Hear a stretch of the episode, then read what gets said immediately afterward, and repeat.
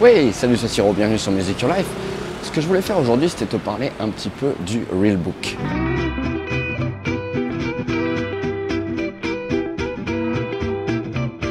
Si tu es musicien de jazz, si tu as envie d'apprendre le jazz, le Real Book, tu vois tout à fait ce que c'est déjà. Donc le Real Book, c'est le, euh, bah, recueil de tous les standards de jazz. Je crois que ça a été, euh, ça a été mis en place par les étudiants de Berkeley à Boston.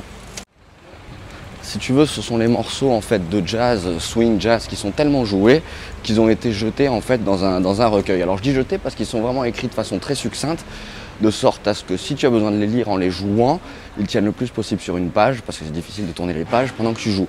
Mais ce que je veux te dire, c'est si toi, t'es pas un jazzeux, en fait, c'est là que c'est intéressant. C'est-à-dire que si t'es pas un jazzeux, ça t'apportera énormément de choses en fait de travailler le real book, d'apprendre à lire les partitions qu'il y a dans le real book, c'est-à-dire apprendre à déchiffrer tous les codes inhérents à cette musique et ça c'est très formateur. C'est-à-dire tu dois savoir lire les accords avec les enrichissements euh, dans le genre qui sont jetés au-dessus des portées, tu dois pouvoir lire le thème, tu dois pouvoir comprendre ce qui se passe proche de la clé de sol, c'est là où on trouve les tonalités, lire le thème, travailler l'improvisation, éventuellement créer des voicings. Bref, c'est archi formateur, c'est archi complet. Et surtout, c'est fédérateur. C'est un peu comme travailler un blues, par exemple. C'est très bien qu'on ait chacun notre style et notre répertoire que l'on aime, mais si c'est pas très universel, tu rencontreras pas trop de gens pour le jouer.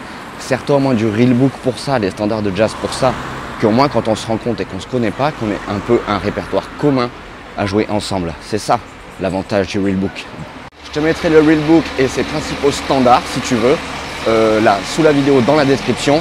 Ça te permettra de jouer beaucoup plus. Alors garde bien euh, ce, que tu, ce que tu aimes. Si c'est le rock, si c'est le metal, le death metal, le- on s'en fout n'importe quoi. Mais sers-toi du real book comme un tronc commun et qui te permettra de pouvoir jouer davantage quand tu rencontres des gens. Allez, ciao